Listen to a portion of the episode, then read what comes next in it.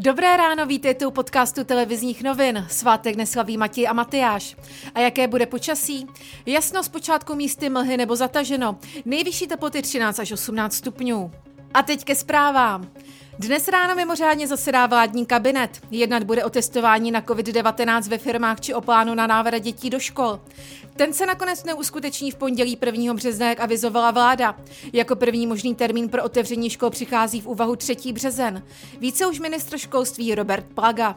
Školy budou ke třetímu třetí připraveny, budou tam zavezeny ty respirátory, budou tam eh, doručeny ty testy pro antigenní testování a rozbíháme eh, očkovací strategii, eh, takže by se mělo snad rozeběhnout i očkování učitelů. To jsou všechno věci, které pomohou návratu žáků zpátky do škol a školy budou připraveny k třetímu třetí, ale to klíčové rozhodnutí musí udělat epidemiologové, musí udělat minister zdravotnictví, my ho budeme respektovat.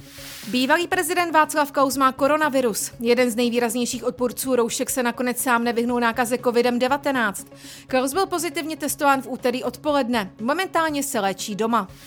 V Česku se objevilo sedm podezření na takzvanou jeho africkou mutaci koronaviru. Podezření na tento typ nákazy je u tří lidí, kteří se vrátili z dovolené ze Zanzibaru a u čtyř osob v mateřské škole v Brně.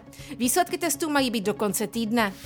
Šéf Národní sportovní agentury Milan Hnilička a místo předseda Rady České televize Jiří Šlegr v souvislosti s nepovolenou oslavou v Teplickém hotelu dostali od hygieny pokutu 10 tisíc korun. Na oslavě neměli nasazené roušky. Pokutu dostal také Vlastimil Dvořák mladší, člen rodiny podnikatele Bendy. Izraelská vláda poslala Česku darem 5000 vakcín společnosti Moderna. Dar je reakcí na dopisy českého premiéra a prezidenta. Pomoc je zatím jednorázová. Očkování dostane 2,5 tisíce vojáků v ústřední vojenské nemocnici, kteří pomáhají u pacientů s koronavirem.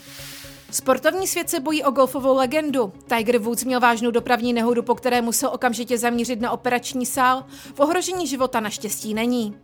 Více informací a aktuální zprávy najdete na webu TNCZ.